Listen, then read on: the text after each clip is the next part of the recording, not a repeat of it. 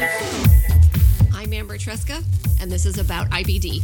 It's my mission to educate people living with Crohn's disease or ulcerative colitis about their disease and to bring awareness to the patient journey.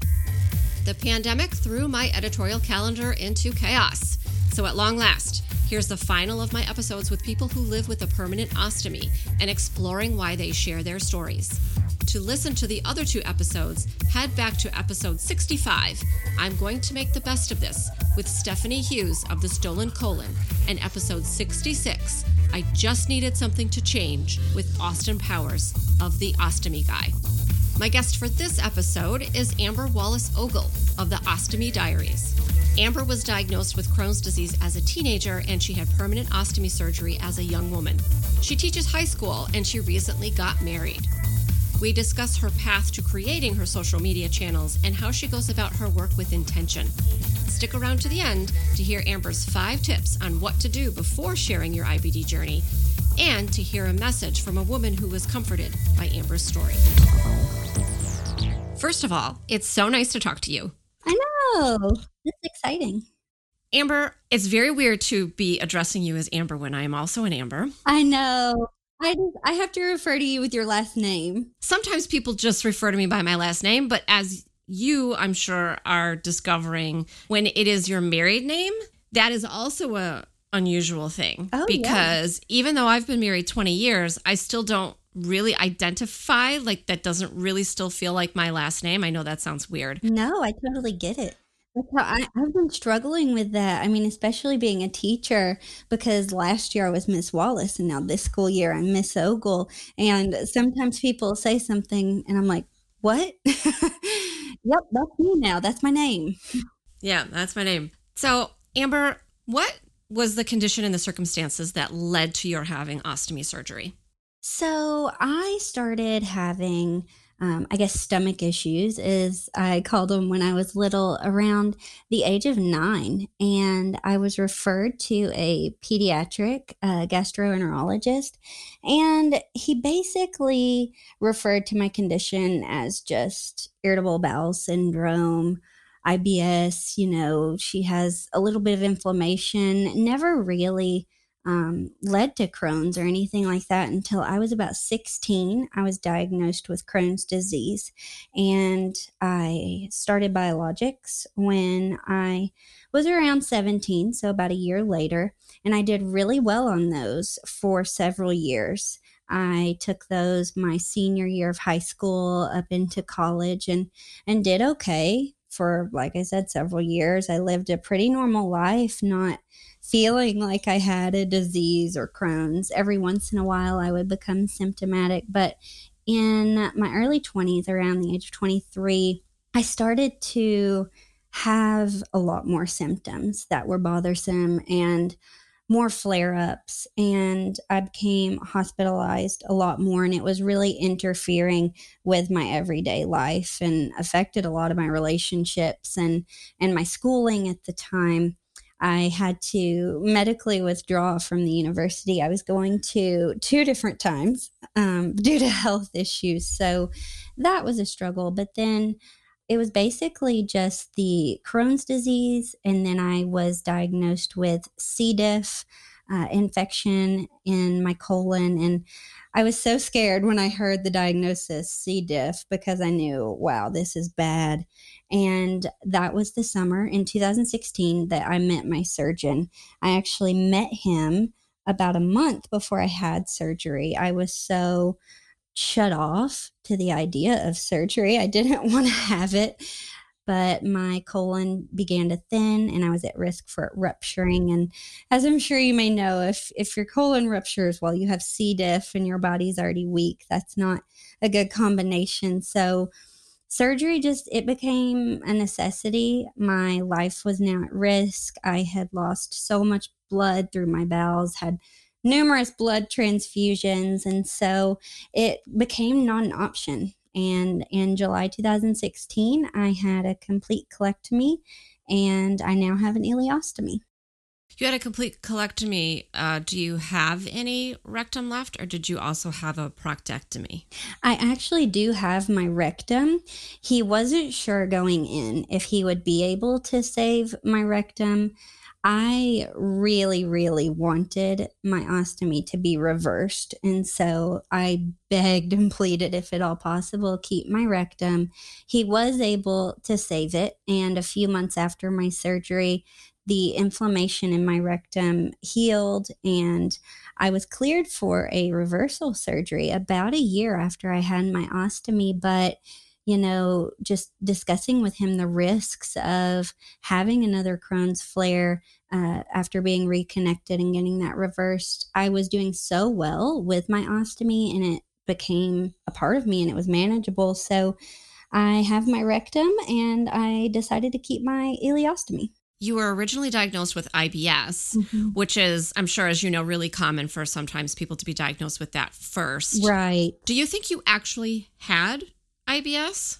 I think that's possible because my symptoms were different when I was younger.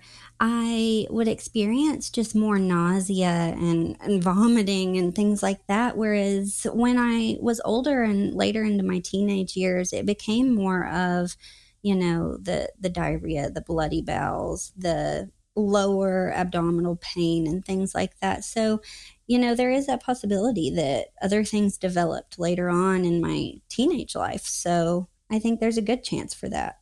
Before you had ostomy surgery or before you were even approached about it, did you know anything about ostomies and did you have any kind of perception about what life might be like? I actually knew nothing about ostomies. I, I knew a little bit. My uncle had an ostomy, but I never saw it. I never talked to him about it. He was very closed off about talking about it, and he did not like having one. But other than that, that's all I really knew. And then he passed away before I ever even thought about having surgery. So I was against having surgery because the the one and only thing I knew about it was oh my uncle had one and it was a negative experience for him. I didn't want to live life with an ostomy and the day I met my surgeon for that first time in the ICU and he said this is a really good possibility that you will need your colon removed. I just shut down. I didn't want to talk about it. I didn't want anyone to touch me. My heart rate would actually elevate anytime he would come into my hospital room. And I, it, I was just so nervous. I didn't want to even educate myself about it, which looking back, you know, I wish I had done that and researched it I just thought I was going to constantly smell bad. That may sound sound weird, but I think a lot of people have worried about that if they were approached about getting uh, an ostomy. I thought I wouldn't be able to wear cute clothes or go swimming or do a lot of the normal activities that I love to do. But, you know, looking back, I wish I had been more open to the idea of having that surgery and spent time educating myself um, because, you know, now I see and understand that living life with an ostomy can be great. And it gave me my life back. And, you know, seeing advocates online and people like you and um, Tina and other people that I'm friends with, it's so encouraging to know that there were other people out there sharing their stories. And that's part of what led to me sharing mine. Your uncle had an ostomy. Do you know why he had one? Yes, he had colon cancer and they he had a colostomy so his was a little bit different than mine. They took out part of his colon. I believe my dad said they took out about half of his colon and he had a colostomy and he was not married. He didn't have kids and he just he never really wanted to open up about it. And you know i think about that a lot of times now and he was not insured and he struggled to get ostomy supplies. My dad would help him buy certain supplies, just, you know, cash from a, a local, it's a pharmacy and supply store in, in my hometown. And I just now, you know, think back to that and think, man, I wish that he would have known that there's this whole world out there online of these health advocates and people talking about it and having those discussions because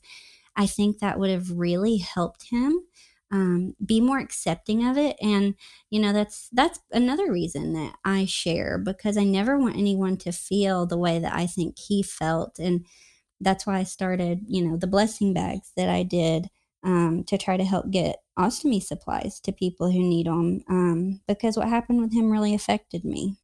Other than knowing that he had the ostomy because i'm assuming that you were told about his surgery and about his cancer was there any indication that he had an ostomy that you saw? No, there would be times my dad is a land surveyor and he worked with my dad. There would be times my dad would tell me that, you know, he would have to come off of a job. They worked outside and go find a bathroom, but you couldn't see it when you were around him. He didn't want to show it to anyone at all. He was very private about it. He would get embarrassed if someone would bring it up. And so, you know, we we visited with him throughout his whole cancer journey. I was around him quite a bit, but it was just kind of like a taboo thing that we just didn't bring up because we knew he was so uncomfortable. How much do you think of your perception about what an ostomy was before you were being approached that you might have to have this surgery came from his attitude about his ostomy and sort of the the family dynamic of the ostomy? Oh, it, it heavily influenced how I felt about it. That was one of the first things when I was in the hospital. I remember looking at my mom and just bawling and saying, I'm going to have to have a bag like Uncle Rusty did. And it wasn't seen as a life saving device or a life saving miracle or anything like that. It was seen as, oh gosh, I'm going to have to go what he went through.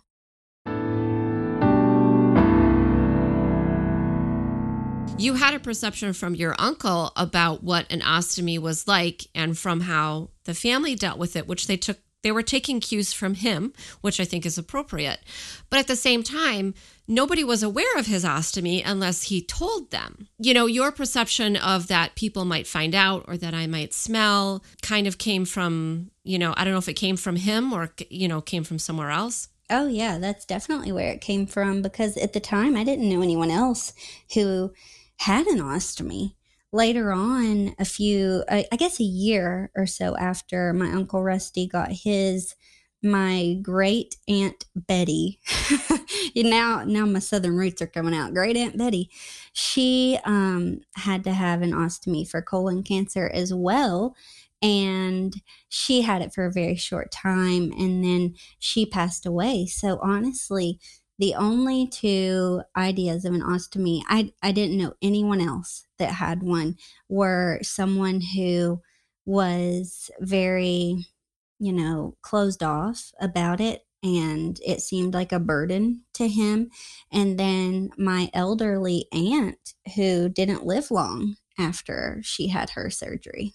Right. So you were going into the situation with your surgeon having all of this complicated family history behind you. Yet now, today, you are sharing all kinds of things about your ostomy surgery. So, how did that change for you? So, I had contemplated keeping it a secret and not telling anyone that I had the ostomy, but then I decided to post on my personal Facebook page. I was just receiving so many questions about my health and where I had been and why I was hospitalized so long. And so I posted, you know, just asking for prayer and for people to, you know, be remembering me in their thoughts and prayers when I had the surgery. And then people, once I said I was having surgery to have my colon removed, they started saying, Oh, well, what's an ostomy bag? What is that? And I didn't have my ostomy diary's name or anything like that, but I just began sharing my journey with an ostomy and explaining really what an ostomy is to just the people on my personal Facebook. How do your family and friends feel about you being public regarding having an ileostomy? I am so blessed with an amazing support system with my friends and family. You know, when I first made that first post in the hospital, I remember my mom saying, Are you sure this is what you want to do? We'll be here for you no matter what. And I did, and I ended up posting. And my family and friends have just wrapped their arms around me and helped me every step of the way. And I think they were kind of nervous for me when I began making videos and actually showing my ostomy. I um, had had a negative experience shortly after surgery. I had been seeing this guy, and he was there for me the whole time I was in the hospital. He would visit and send me flowers and this, that, and the other. And then when I told him I had to have surgery to receive an ostomy, I never heard from him again. And they saw how that affected me. It's not so much that we were so serious or that I was so heartbroken. It's just the fact that that was my first impression of, oh, this is how people are going to treat me. And so they really saw how that affected me and and messed with me mentally and I never doubted if I had their support and I'm so thankful for that, but I think they just wanted me to be prepared if, you know, other people were going to react that way or not. I think that's perfectly understandable. And I also think it's something, maybe a little bit of wisdom that your parents were sort of sharing with you about what it could be like to be public about something that is seen as as taboo even though it's a very altruistic thing to do and it certainly is helping people everywhere all over the world with IBD and those who have ostomies for other reasons it is a risk to yourself in many ways so keeping that in mind how challenging was it for you to click publish on the first thing that you published about your ostomy? So, sharing on my personal Facebook page was not as hard for me because, you know, those people are my my friends and hopefully the people that are on your Facebook list are your friends. I try, the people on mine are, and they were so supportive. I asked my friends and family to keep me in their prayers, and I was just so focused on the surgery because I, I made that first post on my personal Facebook. And then I think the next day was my surgery. That's how big of an emergency it was. I didn't, I wasn't even thinking about their reactions. And there was so much support and just people saying, We're thinking about you, we're praying for you. On my YouTube channel, however, when I started that, I was a nervous wreck my first couple videos, I remember I would hit the publish button and then I would just immediately close my laptop and go find something to do around the house or to get my mind completely off of it. And I almost didn't even want to look and see what people were saying or if there were any views or anything like that. But then when I saw how positive and supportive people were, that's really what gave me the confidence to keep sharing. Did you ever record a video and then upload it and then think to yourself, why on earth am I doing this? Oh, for sure. I mean, you know, talking about bowel movements, that can be uncomfortable anyway. And so, the I remember the first video that I actually showed my ostomy because the first few I just showed an actual ostomy bag. It wasn't the one on my body.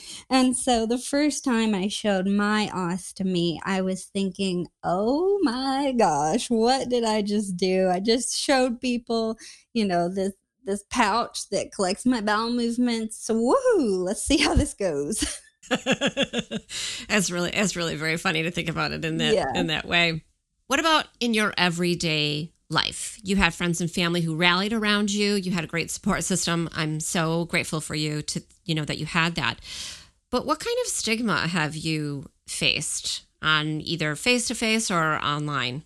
So, a lot of the stigma is, I suppose, more related to my Crohn's disease. I've been accused of, oh, you get sick a lot or you're being sketchy, you know, when I had to cancel plans last minute because Crohn's disease flares can be so unpredictable. You can be feeling pretty okay one day and then the next day or a day or two later just really be having a hard time. And so people would say, "Oh, you get sick all the time." And um, another thing that I was told more recently is, "Oh, you lost so much weight uh, after a a Crohn's disease flare and people have said to me, "Wow, the Crohn's disease Crohn's disease diet must be amazing." And I don't even think they realize what they're saying, you know? I mean, people you lose weight and people automatically take that as a compliment and they don't think oh the the price i had to pay to do so and i actually had a funny experience um, about this. It was about a year ago and i was speeding through a school zone. I know rebel i'm a teacher i should know better but um I got pulled over, and the picture in my license, I had been on steroids for a long time, and my face was so puffy. I had that moon face going on. And the policeman looked at me and he said, Oh, you've lost weight. Good for you. And I said, Oh, well, I was on steroids. And I said, the legal kind. I have Crohn's disease. And, you know, I just had a laugh about it. But I just, I don't think people sometimes even realize that they're you know feeding that stigma and and um, saying things that may be hurtful i've had that exact same experience because I, I do also have photos where I have the extreme moon face from anywhere from 40 milligrams to 100 milligrams of prednisone a day. And I have had people say to me, Wow, you've lost a lot of weight since high school. And I'm like, Actually, I was probably 90 pounds dripping wet in that photograph. Exactly. You're just seeing my face. You know, I'm much healthier now.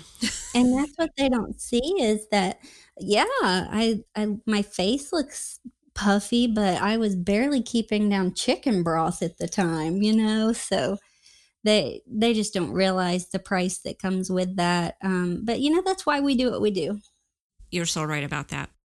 How do you keep all of your identities separate from your identity as the ostomy diarist? Oh, it can be a struggle sometimes. I feel like, you know, I'll be at dinner and me and Joel, my husband, it's like we're, we just made tacos and we're also talking about the new ostomy bag that I tried. And, you know, so sometimes I have to reel it back in.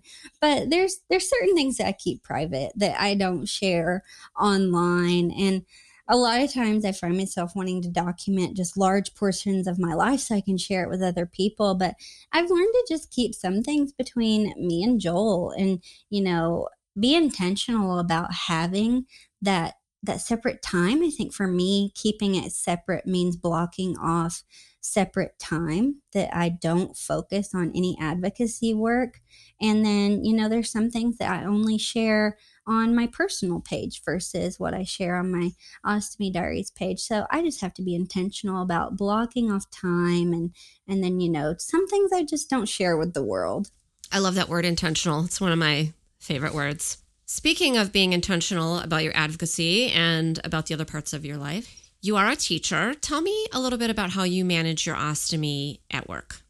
So, I work at a small school here in Tennessee. I am their chemistry and biology teacher, and most of the teachers that I work with knew me when I went through the the really severe flare-ups in 2016 and had to have surgery, but you know, knowing that I was sick or have Crohn's disease and then explaining my ostomy is a totally different ball game. I just I try to stay lighthearted about it um, when I explain it to them. Like I said, bowel movements can be really uncomfortable to talk about.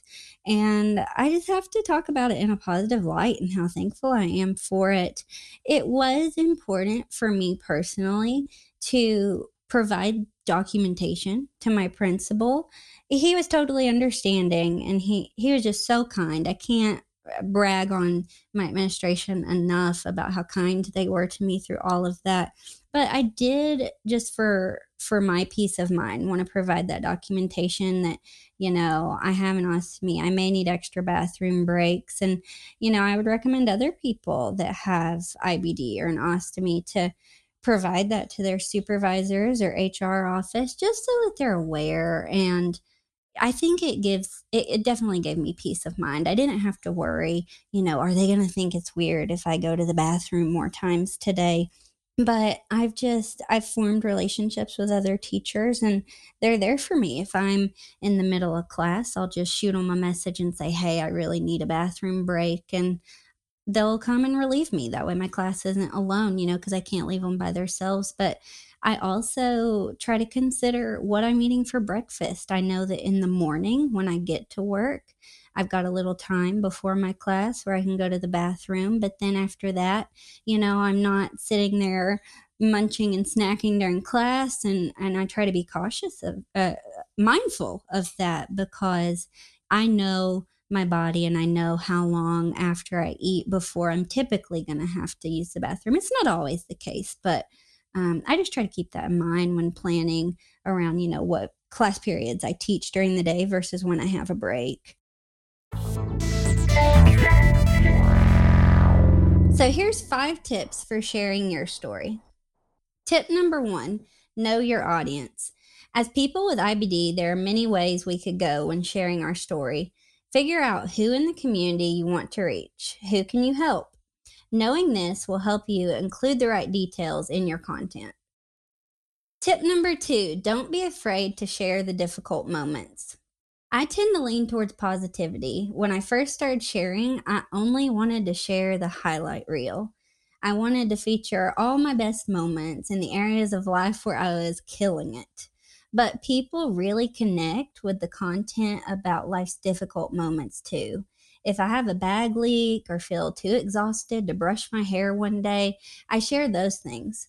People want to know they are not alone and everyone experiences hard times. Knowing someone else out there just gets it helps build a sense of community, and I truly feel community and acceptance is important to people with IBD.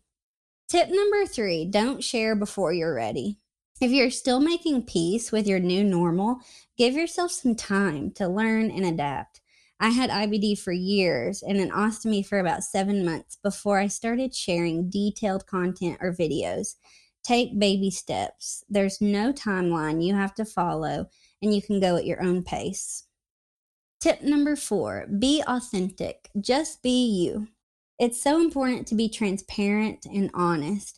I feel like when I first began to share, I felt like I had to appear to have the perfect life and have it all together. You don't always have to be killing it. That's not real life. Everyone has struggles, and I think people really identify with openness. Some of the most meaningful conversations I've had with people who follow my page were because I posted a non filtered, honest piece of content being yourself, listening and responding to others, and just showing compassion are what builds trust with an audience. Tip number five connect with the community. Connecting with other advocates and people who have IBD encouraged me to keep sharing. It made me feel like my voice mattered. You can learn so much from other people and their stories. Feeling that sense of community for me is what it's all about. Don't be afraid to send a direct message or email to one of your favorite advocates. Ask for their advice or team up to do a collaboration. It's also really important to acknowledge other people's comments on your posts. It helps them feel seen and know that you want to connect with them too. Like any group, people who live with IBD don't always agree on everything. Some people prefer to keep their health status private while others choose to share in some capacity. Just as every person's IBD is different, it is the same with decisions when it comes to our health. What's important is that we respect one another's choices in being either public or private about our disease. For those who are able to share, it can make a difference for those who are finding their new normal. I asked Amber to read a letter from a woman who reached out in regards to coping with surgery for ulcerative colitis. So, this is a message I received from a woman in Australia who found me online, and she had a brother who needed an ostomy. So, here's what it said Hi, Amber. You don't know me, but I just found your tags on Facebook regarding your colectomy. I have a disabled brother with an intellectual disability who is 38 years old who has severe ulcerative colitis. He's been in the hospital the last two months with a severe flare up, and nothing seems to be working. The doctors are saying to have a proctocolectomy. However, we are scared.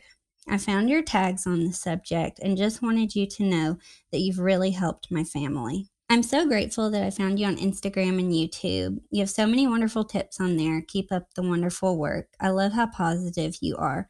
You made me feel positive about, and then she gave her brother's name, his operation, and I could share that with my family.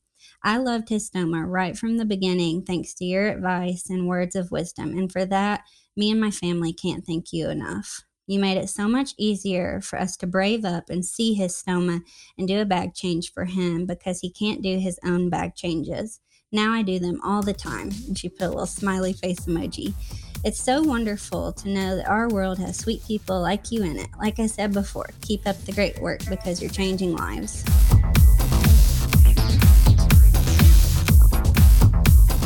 Hey, super listener. Thank you to Amber Wallace Ogle for being such a delight and for being so patient waiting for this episode to air. Amber runs a program every year called Blessing Bags, where she distributes ostomy supplies to those who are in need. Make sure you follow her at her website, ostomydiaries.com, and on YouTube, Instagram, and Twitter as Ostomy Diaries to participate in her ostomy supply program and to learn more about her. Thanks for listening, and don't forget that you can find me all over the interwebs as About IBD on Facebook, Twitter, and Instagram, as well as at aboutibd.com. If you've enjoyed this show, please share it on social media or tell a friend how to use their podcast app and how to subscribe. These little things might not seem important, but they are because they help me keep making my show as well as to continue with my blog and my activism work. Thanks for listening. And remember, until next time, I want you to know more about IBD. About IBD is a production of Mal and Tal Enterprises. It is written, produced, and directed by me, Amber Tresca. Sound engineering is by Matt Cooney. Theme music is from Cooney Studio. And can we also just say, I think I've done a really good job at not sounding so hillbilly in this. I mean, you know, I can, I really get it together when I need to. oh, thank you for that. That's yeah. a that's a great outtake. I'm keeping that.